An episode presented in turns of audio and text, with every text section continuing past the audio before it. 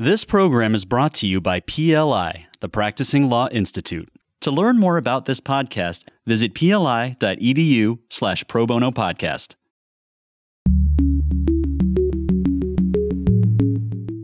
So, what can you accomplish through pro bono work? We've told you plenty of stories. Stories where pro bono lawyers made a huge difference in the life of a person or a family. But what if your pro bono work could fundamentally restructure the delivery of justice for your whole community? That seems worth some extra time in late evenings, doesn't it?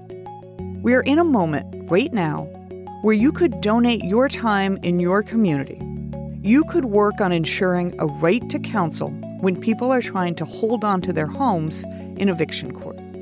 So, by letting the courts know we're paying attention, just really sort of trying to say the spotlight is on housing court and the way things used to be is, is just no longer acceptable.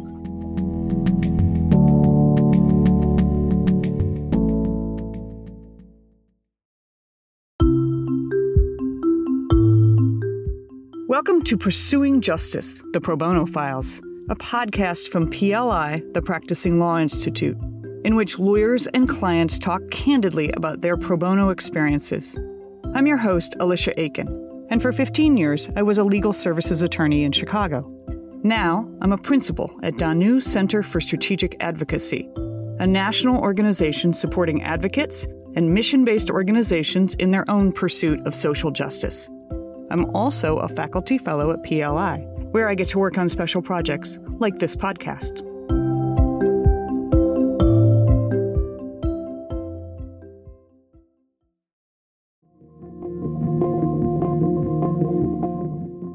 Let's start this episode in the Wayback Machine. The most famous example of a right to counsel is the right for defendants to have a lawyer appointed in criminal court. It's often called a Gideon right and that's a reference to the 1963 U.S. Supreme Court case Gideon versus Wainwright. Like most lawyers, I know what people mean when they say Gideon, but I hadn't paid any attention to really anything about the case except the holding. The Gideon matter was a pro bono matter for a large law firm. That's Allison King, pro bono counsel at Kirkland and Ellis and also co chair of the New York City Bar Association Task Force on the Civil Right to Counsel.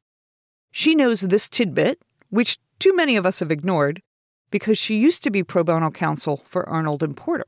I don't think that's well known. I mean, I certainly have never before thought about who were the lawyers that brought the Gideon case. And that's an important point that it was actually a result of pro bono work. It was. It was Arnold and Porter. They represented, Abe Fortas represented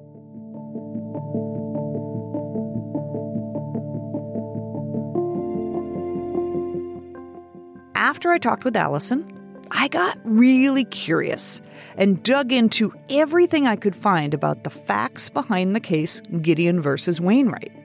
And the full story is pretty interesting. In 1961, Clarence Gideon was arrested in Florida. He was accused of breaking into a pool hall and stealing a few drinks and some money. Less than $500 in today's money. Gideon was poor and he asked to have a lawyer appointed for him but the court told him they could only do that in a death penalty case. So Gideon represented himself. He was convicted and then sentenced to five years in prison. While in prison, Gideon figured out how to file a habeas petition to the Florida Supreme Court, arguing he had a right to a lawyer under the 6th and 14th Amendments. But he lost. So then, he wrote out, literally hand wrote, a petition for cert to the U.S. Supreme Court. The court agreed to hear the case. But I'm also guessing that they realized it would look pretty bad if a guy whose whole argument was, I can't afford a lawyer and I need one to protect my rights, was then expected to go up against the state of Florida in the Supreme Court without a lawyer. So the court got one for him.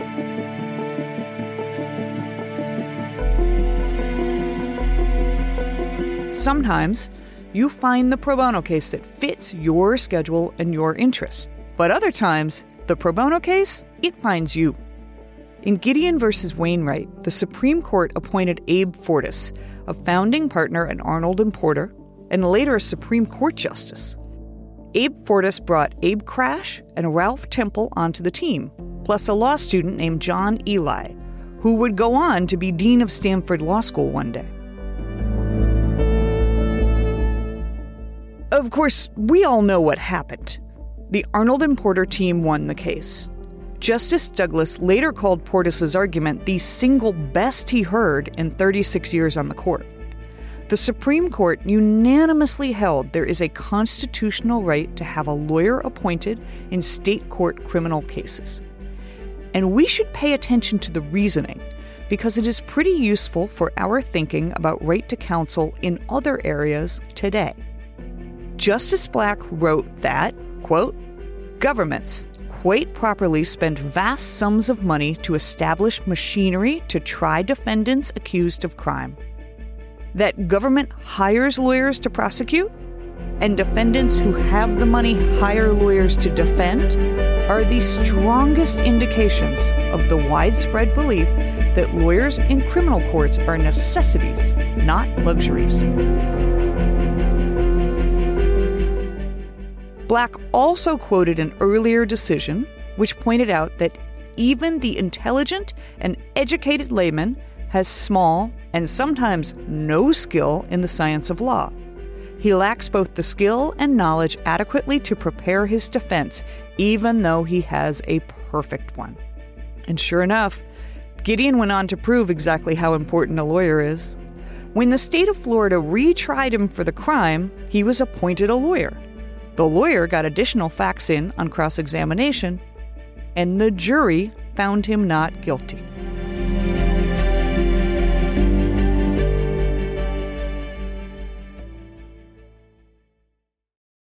What can you accomplish with your pro bono work?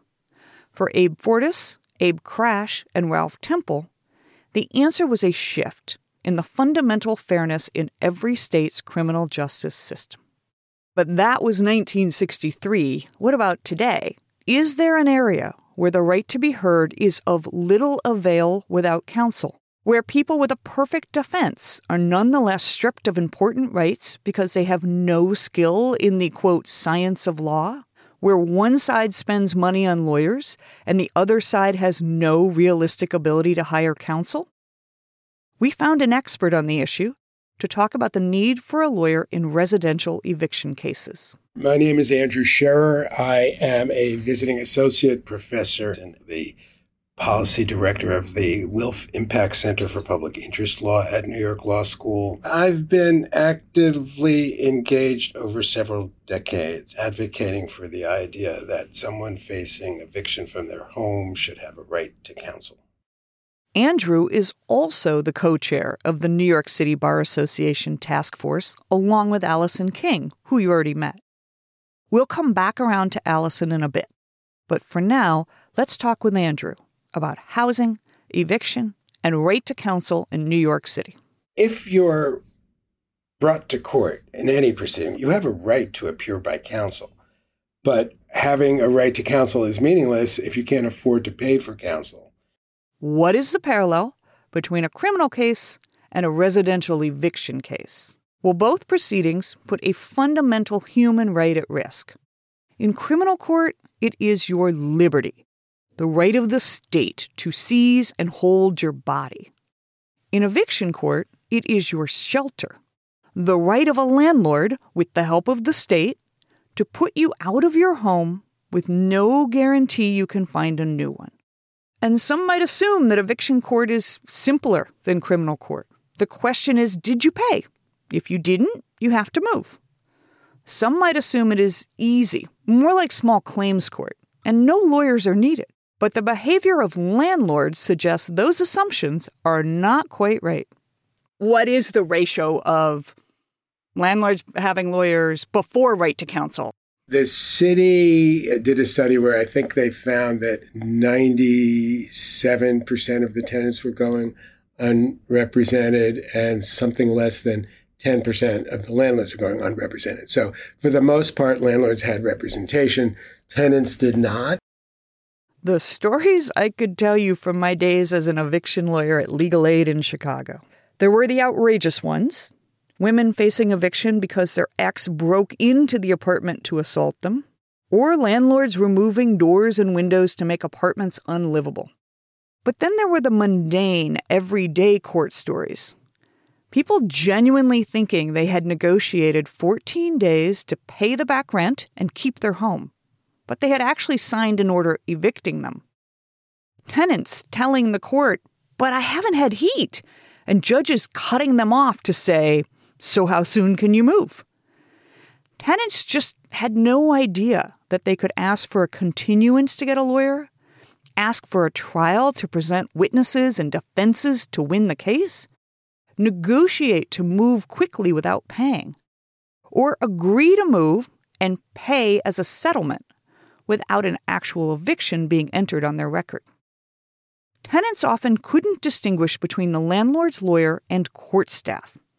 It just felt like everyone was there for the sole purpose of kicking them out of their home and making it nearly impossible to get a new one. Andrew talks about what he knows of the crush of cases in New York eviction courts. Very one sided, unfair stipulations, where the courts, because there's five housing courts, one for each borough, are notorious in the kind of the way in which human beings are packed into small spaces that never were designed to accommodate litigation as we know it between parties who have representation. And just to give you some sort of statistics on this, the New York City Housing Court has 50 judges. They hear, actually, the number of cases is going down as a result of right to counsel, but at its height, they were hearing maybe 320,000 cases a year, those 50 judges. And the federal district courts in the entire United States hear about the same number of cases a year, 300 and change thousand cases a year, and they have 1,200 judges and federal magistrates to hear that number of cases. So that gives you an idea of the, the, the, volume that these judges are expected to entertain in their courtrooms. And in fact, one of the advocacy groups in New York City did a report about 30 years ago now, but it rang true for you know many years after. They called it five minute justice because on average, tenants were getting five minutes before a judge without a lawyer representing them to try to make their case for why they should be able to stay in their homes. That's pretty good. In Chicago, they uh, did a study and figured out they were getting two minutes. You're right. Yeah. Right. Uh, uh, it's all pathetic, is what it is. But yeah. Yes. No, I'm aware of that study. Yeah. I keep thinking back to Justice Black's decision in Gideon. How do we know you need a lawyer in criminal court? because government makes sure that the state always has a lawyer. How do we know you need a lawyer in eviction court? Because over 90% of landlords spend the money to have one. For the last number of years, there's been a movement to establish a right to counsel for people who are facing eviction and who can't afford counsel. And that movement has really gained traction over the last number of years, we were able to get a right to counsel law for tenants in New York City in 2017. I had been a housing lawyer in New York City for decades before the right to counsel and ran the largest civil legal services program in the city. Before the advent of the right to counsel, there were maybe 50 to 75 tenant lawyers in New York City for low income people working in the nonprofit legal services programs. And now there are probably close to 700. So it has been a remarkable growth in a field that really had very sort of sparse representation in the legal world, which is very interesting to watch because it, it really has great implications for the practice of law in that area. When you go from a kind of a forum in which the the expectation is, you know, for the most part, that one side will not be represented to you know to a very different set of expectations it has a huge impact. Yeah, I mean, just in the ten times expansion in the number of lawyers focusing on the work is a huge shift.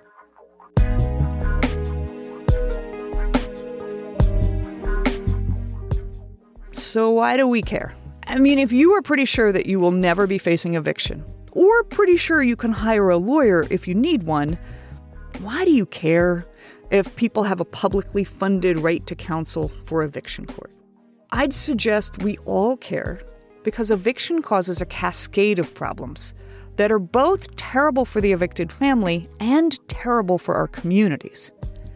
In our episode Keeping Tenants in Their Homes, Lorraine Lopez talked about families being unable to replace the housing they lost because of rising rent prices, housing shortages, and the unwillingness of new landlords to rent when they see an eviction on the credit report. When families can't re rent, they become displaced from their communities.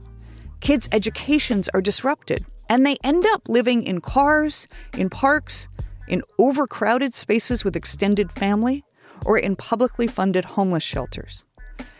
The ability to provide a safe space for kids to study and sleep at night, access to bathrooms and showers to be presentable at a job, the opportunity to put down roots and be part of a community. I hope we can all see that as equally important to Clarence Gideon's right to protect his liberty when accused of a crime.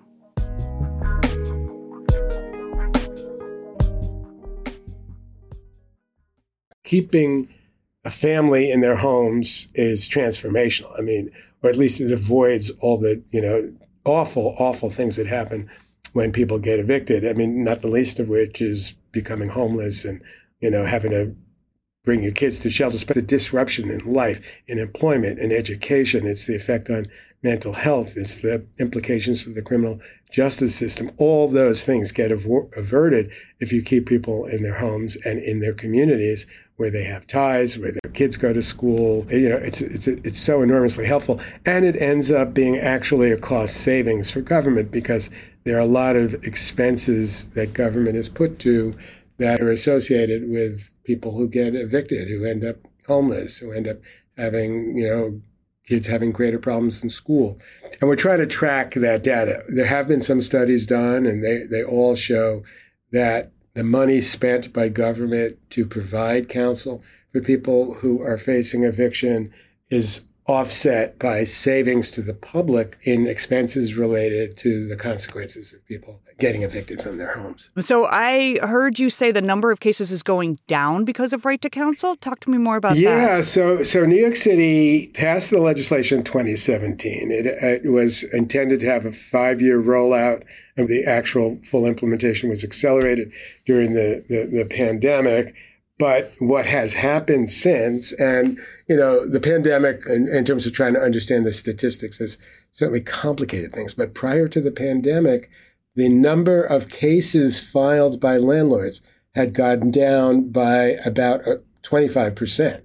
In New York City, landlords and their lawyers support right to counsel. Why do you think that is? It doesn't come up the works. Oh. I mean, it may slow down certain cases, but it, it makes it more efficient. And then it's a lawyer talking to a lawyer. And we tend to like that. And, and, and particularly if you have landlords who want the money, don't necessarily want the person out, then having a lawyer there can really, you know, you can hammer it out. How much is really owed? What's the warranty of habitability payment? Whatever. And then the lawyer can help pursue avenues for the tenant to get the money. So that's something that is, is appreciated. The numbers of people able to retain their homes is uh, the city's study again before the pandemic was 84% of the people represented were actually able to retain their homes. And since that law was adopted by New York City, 15 other localities and three states have established the right to counsel for tenants who face eviction. And there's really a growing movement all over the country. What are the three states that have passed it? Maryland, Connecticut, and Washington state, all very recently. But it's really very significant. San Francisco is the second city. I think they are keeping like 67% of the tenants who they're representing in their homes. Cleveland is one of the cities that established the right to counsel. I think 93% of the tenants that they're represented are ending up staying in their homes. Those numbers are high. I mean, I'll ask again how do we know you need a lawyer in residential eviction court? Because having one substantially changes the outcome. Listen back to our Keeping Tenants in Their Homes episode to hear about the Harvard research on the difference a lawyer makes.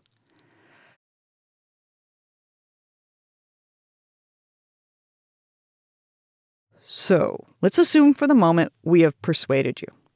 Yes, shelter is as important as liberty. Yes, tenants need lawyers. Yes, right to counsel should be expanded. But what can you do as a pro bono lawyer? I mean, it's not likely you'll get a call from the Supreme Court like Abe Fortas did. And you probably are not knowledgeable about the truly arcane regulations that can apply to residential housing in your city. You want to volunteer your time and knowledge to the Right to Counsel movement, but how? I asked Allison and Andrew to talk about the experience in New York City and how pro bono lawyers made it possible to pass a right to counsel there. I just want to confirm that I have a correct understanding. It is similar to a public defender system in the idea that if you are a defendant, a tenant in an eviction case, and you can't afford a lawyer, then someone will be appointed for you. And in New York, am I right that that is a a professional full time eviction defense lawyer? Yeah, I mean, the, you know, you could have different systems that implement a right to counsel, but in New York, New York City is has been entering into contracts with nonprofit organizations that provide free legal services. I think that's a good way to go. Also, the, the nonprofit legal services provide other um, support to that community. So uh, by having the housing lawyers in the same organization as the benefits lawyers and the discrimination. I mean, other people who can then work with that client to say, okay, well, you know, you have an issue with your housing, but did you know you actually aren't getting all the benefits that you're entitled to, and that will help with this housing situation. So it, it allows the legal services, the nonprofits, to really have a true sense of the community and the ways in which they can be helpful to that community and, and engaging with the city and with a private bar to do so. That's a great uh, segue, Allison, because I think I I want to hear from you. You know, if we're looking at a system that is similar in some ways to a public defender system that uses professional nonprofit lawyers to do the representation, I would really like to hear from you about what you think the role is of private firms and pro bono in communities uh, that either have right to counsel or are trying to get right to counsel? I think, from my perspective, the better system is the professional housing lawyer representing the client in an eviction proceeding because the the the courthouses are a little bit interesting and specific and it's a, just a it's a very important practice and the outcome for the clients is, is critical for themselves and for their families. So for sort of full representation on an eviction proceeding that should be professional housing lawyers.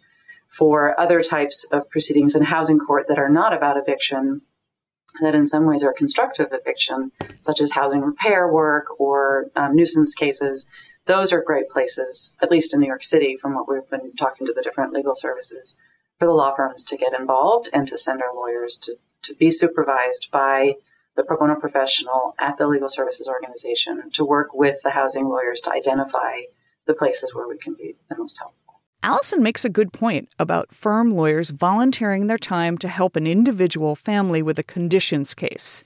The lack of heat, the partially caved in roof, the rodent infestation. But I promised you a story about how pro bono could change the system of justice in your community. What is Allison's experience with that? I got involved um, with Right to Counsel in housing court because I was part of the New York City Bar Bar Association's Pro Bono Legal Services Committee. And when I was the chair of that committee, we got one of our members uh, from that committee told us about the Right to Counsel movement and ways in which we could be helpful. So there was a financial services company, Stout Ross and Risius, that was very interested in working on pro bono matters. And we, as a, a committee, we were very interested in the sort of savings that could be proven if you have a lawyer as opposed to the system that was at the time. So here's an example of pro bono making an impact. Allison is active in the Bar Association, a volunteer activity the committee recruits the financial services valuation firm Stout, Risius, and Ross to do a study and give an opinion. What are the costs and benefits of paying for low income tenants to have a lawyer? And with that pro bono cost benefit report, New York City concluded it would actually save money by providing tenants a lawyer. If you'd like to get into the details, you can find a link to that report on the episode webpage.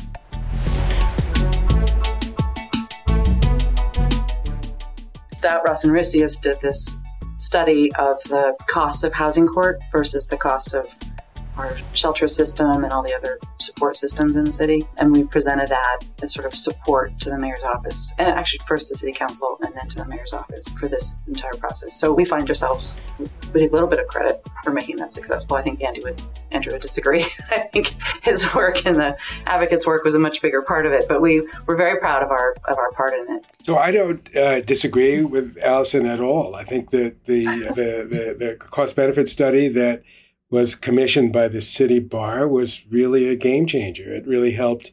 You know, I, I, think the study found that the full cost of right to counsel would be around two hundred million dollars a year for the city, but that they would save something like three hundred and fifty million dollars a year by implementing the right to counsel.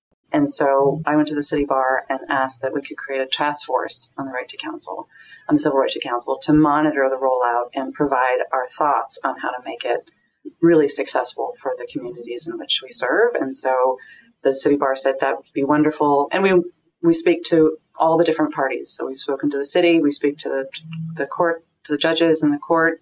we've did visits to the courthouses, and we've had the legal services providers who are providing uh, the um, expertise come and speak to us about what does the rollout look like. The greatest contribution to make is to sort of be there uh, and be supportive of the idea that people have a right to counsel and use the kind of, you know, pooled intelligence and resources of the private bar to really help move the movement along because, you know, the bar associations have a great deal of credibility with legislators and policymakers. And for, for quite a number of decades, they've been a really important voice on access to justice. And this is, I think, one of the most significant steps forward in access to justice since Gideon there actually have been clear indications through the data that fewer people are showing up in the homeless shelters as a result of eviction. I think it's fairly uh, widely acknowledged by the city that that's the case.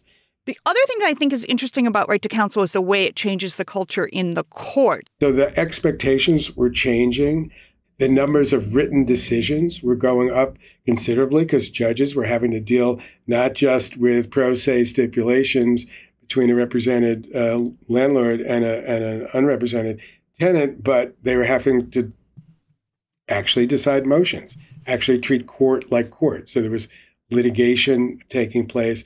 The you know the culture of that court is pretty notorious for being you know not just I, I talked before about the sort of quality of the physical space, but also the the atmosphere was always really awful. And then recently, Jeh Johnson, who used to be Secretary of Homeland Security, was asked by our chief judge uh, in New York to look at racial disparities, racial bias in the courts, and he singled out housing court as a, a really problematic atmosphere. I think he called it the, a cattle call court, a court in which, you know, it's not, doesn't give the appearance of justice taking place. It gives the appearance of just kind of moving people around and processing them through some you know system. So so that's changing. It's changing. The other aspect that the private bar brings is attention. So by letting the courts know we're paying attention, by allowing the written testimony, like written the litigation to actually be litigation with opportunities to do pro bono in the appellate space based on anything that's appealed from the housing court. Just really sort of trying to say the spotlight is on housing court and the way things used to be is is just no longer acceptable. And I think that's something that the private bar and the bar association can really bring to the conversation, which is this is not how our profession is supposed to be handling our clients and handling itself. So it's I think that sort of attention to the matter has been really useful. So wait, can we sit with that for a minute? So Secretary Johnson, when he came in and did an assessment. He was at the time at a private firm. He left the government practice and joined Paul Weiss and was a partner at Paul Weiss. It is the way that the law firms can can provide assistance, and that's I think really helpful for more senior attorneys at large law firms who don't always feel that they can they don't really want to do individual rep mm-hmm. in a housing court matter, but they can still bring their gravitas and their and their credibility to the to the table to make sure that the conversation is a bit more just to change the balance of power to mm-hmm. back how it should be a little bit more balanced.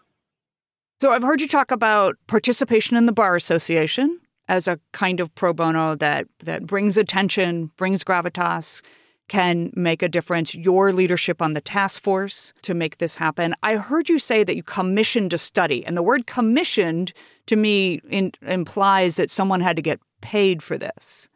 I, I, know. I believe it was also pro bono. I think I used that phrase, and all I really meant was that it was the city bar that reached out to mm-hmm. Stout and asked Stout to do this. They did it pro bono, and in fact, uh, a guy named Neil Steinkamp is the person who kind of put this together for New York, he's been doing similar studies all over the country now. But I actually think, Allison, that's an underappreciated kind of pro bono, which is kind of, uh, not kind of, it is using relationships that you have with other sorts of professionals to support and encourage them to do pro bono. It's fairly unusual, actually, to get a professional from a different profession to provide pro bono because they don't have the same ethical obligation that lawyers do. So accountants don't have an ethical obligation to provide accounting services to those who cannot afford them. And the same is true with financial services companies. So it's it's fairly unusual, particularly I think this was Neil Steinkamp really thought there was a way that he could use his professional skills to volunteer in a professional manner. But the idea is that there are many people who are professional people in every profession you can think of, do look around and understand that the system is a bit broken and could do with a little bit of a system. In a way, the the representing individual tenants in housing court is maybe the least useful way for pro bono to uh, help to be involved because it's a high volume court by the time mm-hmm. and it's you know it's not simple there's a lot of complex law so if you're going to train somebody and get them prepared to handle these cases you don't want to do that for a one off or even a half a dozen cases. No. On the other hand, you know, the New York City law doesn't cover appeals. Maybe the pro bono sector could do appeals. It doesn't cover tenant initiated actions for repairs. Allison herself did one of those cases, but it's a good way to complement the work of the professional legal services lawyers who are doing the eviction defense to work maybe on proactive litigation, affirmative litigation, to get landlords to do what they're obliged to be doing. Certainly, the housing repair work is an area in which the legal services have been working with law firms for a while. And in fact, the one I actually represented a client who housing repair issues, and we, we co counseled with um, an in house legal department. So the landlord's attorneys saw the names of the parties, and I would say we got everything we wanted pretty quickly. So it wasn't the most difficult negotiation in the world, but it did allow us to be supportive of the housing work being done by legal services. My passion for pro bono comes from if we're going to set up a system that requires a lawyer to navigate it, you should have a lawyer. Whatever that is. I mean, even negotiating a settlement requires someone who's good at negotiating. All right. I mean, it, it, there's different ways that people can get involved, but if we have a system and we want that system to work, everyone has to show up to borrow the phrase of Bryan Stevenson, because it makes people proximate. And that, Allison, what you said earlier about the way that firms who carry authority and influence in their communities. The way that firms can participate in this is by paying attention. I really like the way you put it as paying attention if people either want to connect to their local existing right to counsel movement or if they want to get one going, what do you recommend they do? So, the best place to contact is the National Coalition for a Civil Right to Counsel.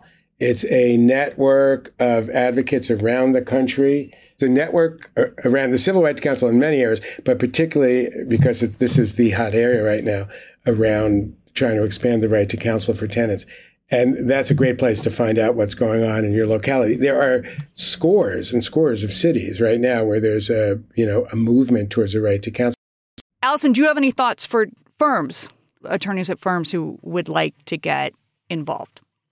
I think speaking to your local legal services provider is always a good place to start. Figure out where they need the help. And if you're very specifically interested in in housing matters. I'm I'm almost positive every jurisdiction will have somebody who works in that space. So getting to know who those are, supporting them financially, supporting them with volunteer work, asking sort of where they're involved and where where you can be helpful. Using the relationship. So you talked about getting professionals from other professions involved. You may know some lobbyists, you may know someone who does consulting services and see if you can connect them to the to the effort. I think also bar associations are a great place uh, to sort of fight, figure out what, where your bar association stands on the issue and if they're even if they're even focused on it. And if not maybe get them focused on it. Sort of speak to the judges you know and and sort of find out what's going on. There's a lot of very good information available and lots of sort of very legal sort of academic pieces on it you know i just uh,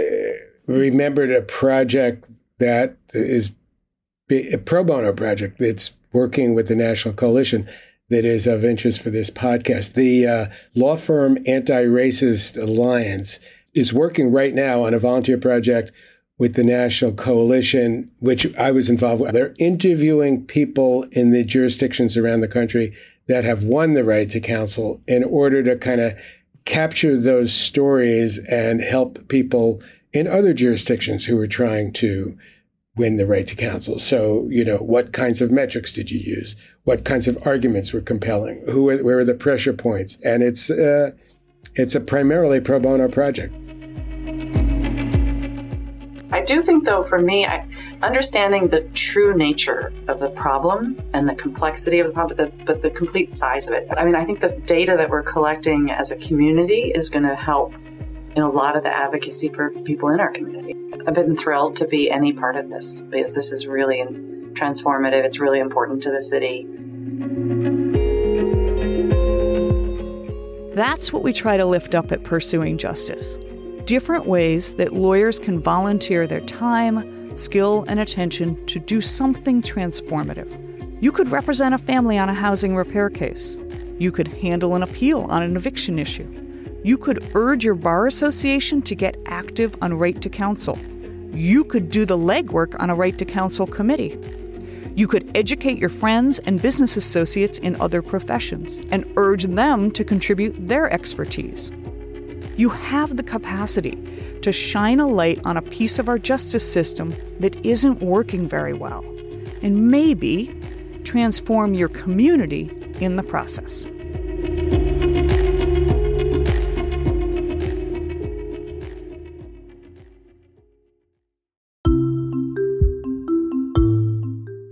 Thanks for listening to Pursuing Justice, the Pro Bono Files, a podcast from PLI, the Practicing Law Institute. This production is dedicated to the pro bono and public interest lawyers working to improve access to justice. A special thanks goes to our producer, Daniel Pinitz, as well as our host, Alicia Aiken. Please note that the views and opinions expressed during this podcast represent those of the individuals being interviewed and not necessarily those of PLI. PLI is a nonprofit learning organization dedicated to keeping attorneys and other professionals at the forefront of knowledge and expertise. For more information about PLI's wide ranging curriculum of pro bono programs, visit pli.edu slash pro bono.